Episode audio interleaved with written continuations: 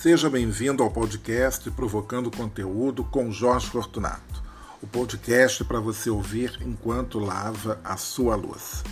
Aqui você vai encontrar conversas com muito papo aleatório, multitemas, cultura, viagens e o que mais surgir aqui na minha cabeça. A ideia é falar de A a Zinco, chegando ou não às devidas conclusões. Ficou um pouco confuso para você? Então é aqui o seu lugar.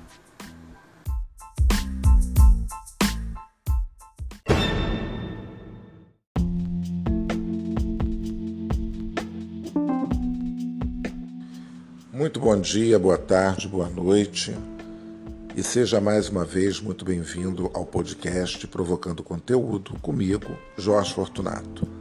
Hoje é o dia 28 de julho e estamos chegando a 40 episódios deste podcast que iniciamos no dia 28 de maio.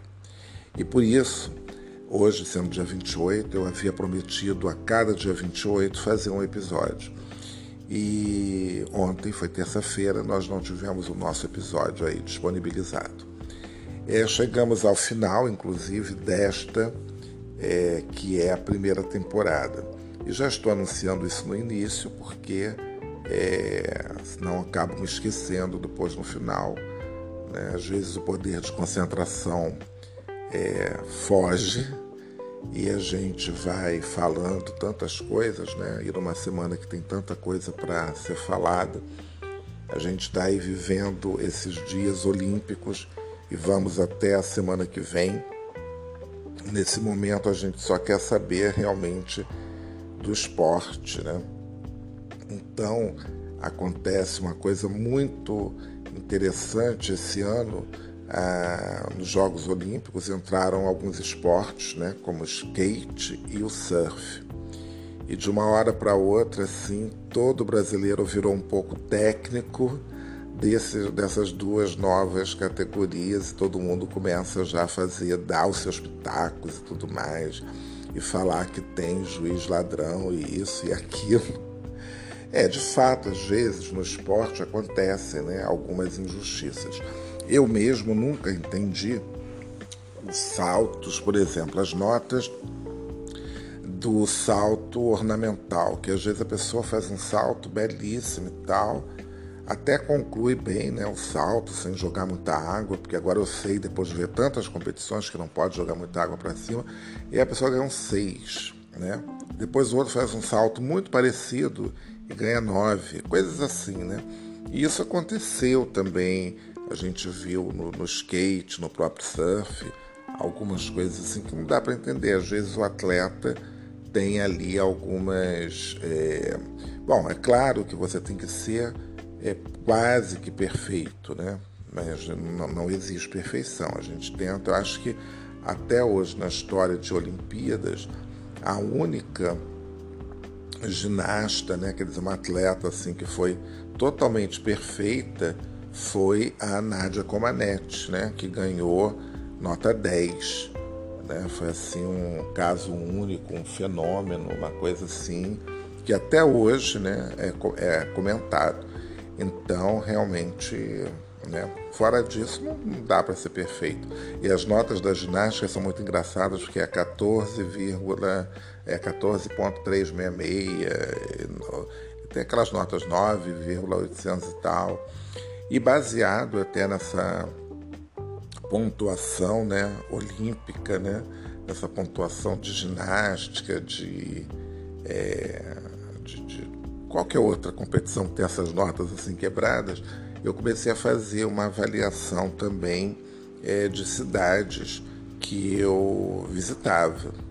Então, né, já teve cidades aí com nota 10, já teve cidade aí com 9, alguma coisa, já teve cidades com 8, alguma coisa. Teve cidades que eu visitei é, num ano, eu dei uma nota bem quebrada, depois ela foi melhorando até chegar à nota 10, que foi o caso de Lisboa. Né? Lisboa ganhou aí uma, uma pontuação 10 com louvor quase na minha última viagem de 2019 porque realmente Lisboa deu assim, um super salto. Né? Eu acho que é uma das cidades assim que tem atraído muitos turistas nos últimos, é, nos últimos anos. E com toda razão, né? Eu acho que eles se empenharam muito na questão do turismo. É, a cidade está vibrante, então tem muita coisa nova acontecendo. É claro que é, eu acho assim até que essa procura né, do mundo todo pra, por morar em Portugal, isso evidentemente mexeu, né? Mas é, Lisboa é uma cidade assim é fantástica. Mas esse não é um episódio, claro, de viagens. A gente está aqui dando uma olhada nas Olimpíadas. Estou vendo aqui uma, uma competição de duplas né, de, de tênis. Né? Nem me lembrava que tinha essa, essa modalidade assim. Né?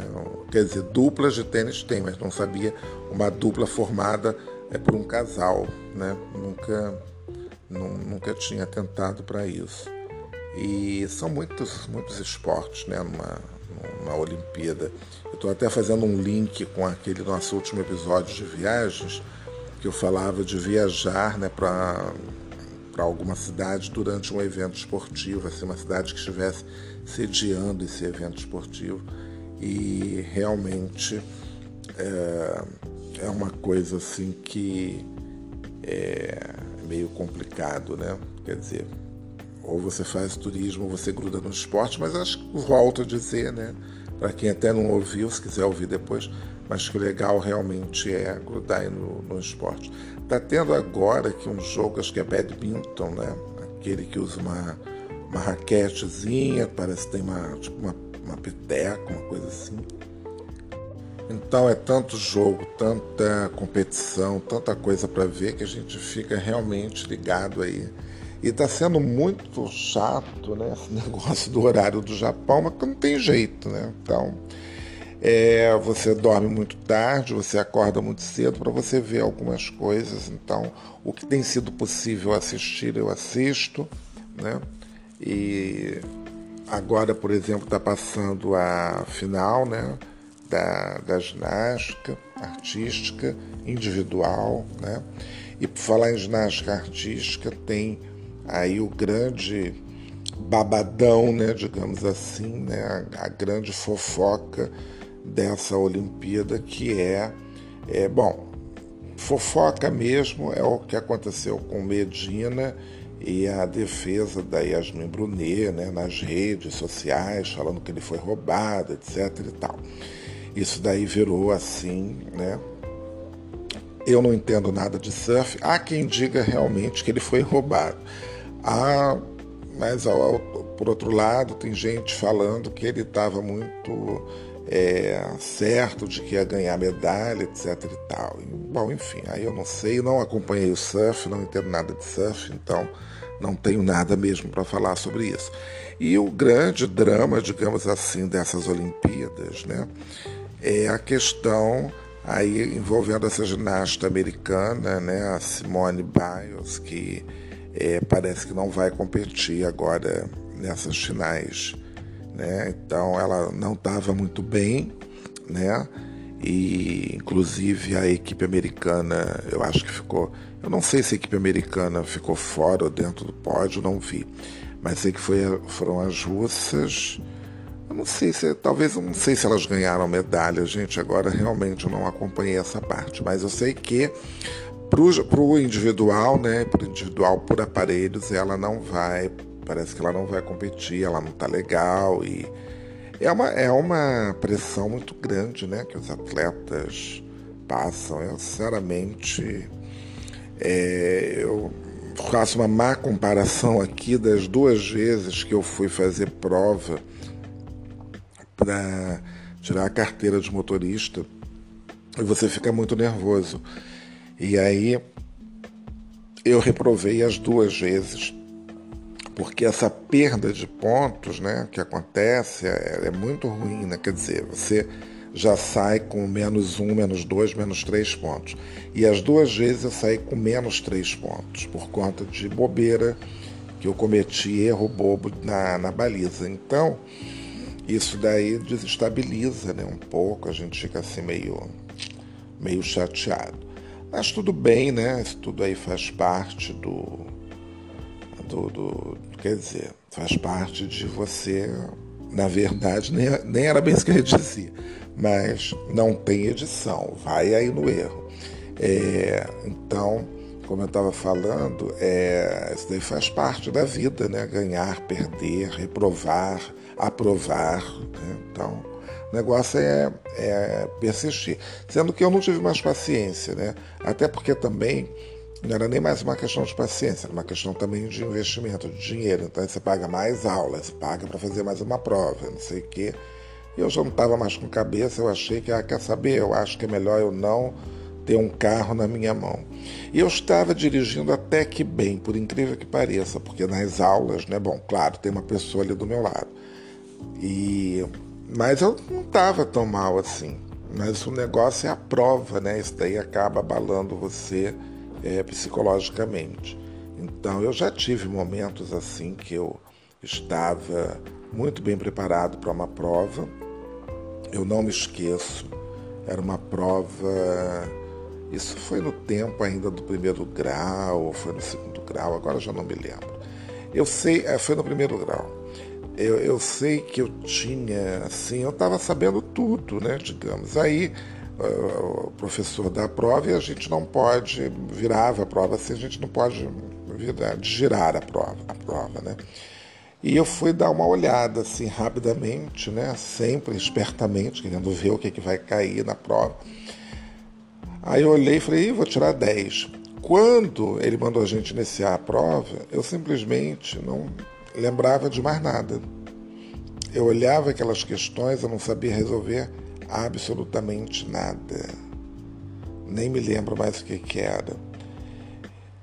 A minha sorte, talvez, foi que eram questões de múltipla escolha e eu fui dando o meu jeito, mas assim, simplesmente tudo que eu havia estudado apagou da minha mente.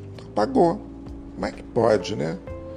E aí, o que, que aconteceu? Eu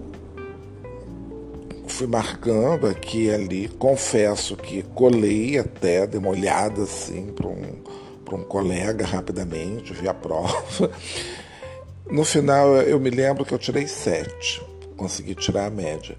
Mas foi uma coisa horrível, né? Como é que pode, né, gente? De repente você sabe tudo e de repente você esquece absolutamente tudo. E eu acho que de repente essas coisas acontecem também numa quando você tem essa pressão toda, né? Então, para o atleta, às vezes ele fica tão ali, ele tem que ter um controle emocional muito grande para não se desconcentrar na hora do exercício, para não desequilibrar, né? Principalmente os atletas que fazem ginástica artística solo né? Porque às vezes num esporte coletivo, bom, claro, a falta de concentração também faz você errar o passe, faz você errar uma série de coisas. Então, é, é de fato é, é, muito complicado, né? Mas todo, toda Olimpíada, toda competição, todo esporte a gente sempre vê é, e a Olimpíada acho que assim é um exemplo tão bacana para acho que para todo mundo, né? Porque ensina tanta coisa, quantos atletas, né? Nunca mais, né? Quem assistiu aquela cena daquela, daquela atleta que chegou por último, acho que numa competição de maratona, né? andando, quase caindo, mas chegou, né? Não, não desistiu. Eu acho que é por aí, né? A gente não pode desistir. Eu desisti, infelizmente. Mas ainda está em tempo, né? Quem sabe aos 60 anos eu tire aí a minha carteira de motorista. E eu já vi, uma vez eu estava numa festa e conversando né, com uma pessoa é, numa festa, falando exatamente até sobre isso. E ela falou: Olha, eu tirei minha carteira agora, eu tenho 50 e tantos anos. Né? Eu tirei agora pouco, quer dizer, já tinha uns dois anos que a pessoa tinha tirado, ela falou que tinha 58, sei lá, estava com 60. E acontece, né? Então, e mais uma vez é aquele clichê, né? Nunca é tarde para nada na vida, né? Então, é, eu acho que é uma questão de tentar. Estou fazendo aqui uma autoajuda, uma auto-autoajuda. Estou aqui fazendo uma. me ouvindo falar que eu devo tentar mais uma vez. Quem sabe? Quem sabe dessa vez até eu não passe, né? Porque, embora esse trânsito do Rio de Janeiro. Agora, um carro faz, faz falta. Realmente faz muita falta. Né? Embora eu tenha alguns medos, confesso. Tenho alguns medos, né? Dirigir, por exemplo, eu não sei se eu teria estrutura para sair daqui, de onde eu moro, e até a casa da minha mãe e voltar. É coisa de 60 quilômetros, né? É muita coisa. Para ir e voltar, eu não sei. Sinceramente, eu não sei.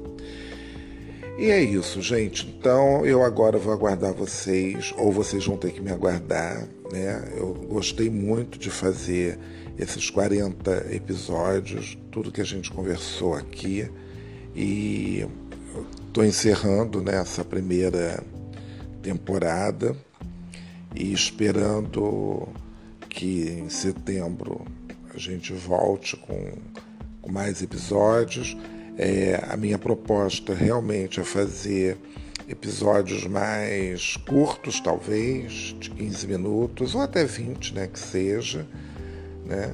Vamos ver se eu consigo trazer convidados, eu acho que isso traz uma dinâmica é muito legal, né? Ter, ter alguém também para bater papo, para trocar uma ideia. Então, se você estiver ouvindo, quiser conversar comigo, a gente pode combinar ou escolher um tema, né? E eu, eu gostaria muito de fazer um episódio com alguém para conversar sobre turismo, sobre viagens, que eu acho que é o, uma das coisas que que rende bastante. Né? Então, eu agradeço a todos vocês né, que ouviram pelo menos esse podcast nessa primeira temporada. Né? Aí teve pelo menos é, quase 500 uh, é, reproduções. Né? É claro que isso é um número, é, mas eu acho assim que, poxa, 500 não sei se 500 pessoas, mas pelo menos foi ouvido 500 vezes, então isso é bem legal. É, quando, mesma coisa quando eu fazia o blog também, né, o Acabou o Caviar, que você não vai encontrar, né, porque ele acabou mesmo, mas é, tinha assim um, uma quantidade de pessoas é, lendo, comentando, isso é muito legal. E isso vai chegando, né, assim, a, as pessoas e um vai passando para o outro e tal. Bom, enfim, é isso. É, a gente vai se encontrar agora em setembro. Estou aqui me repetindo. É, foi um grande prazer e vamos continuar né, provocando conteúdo.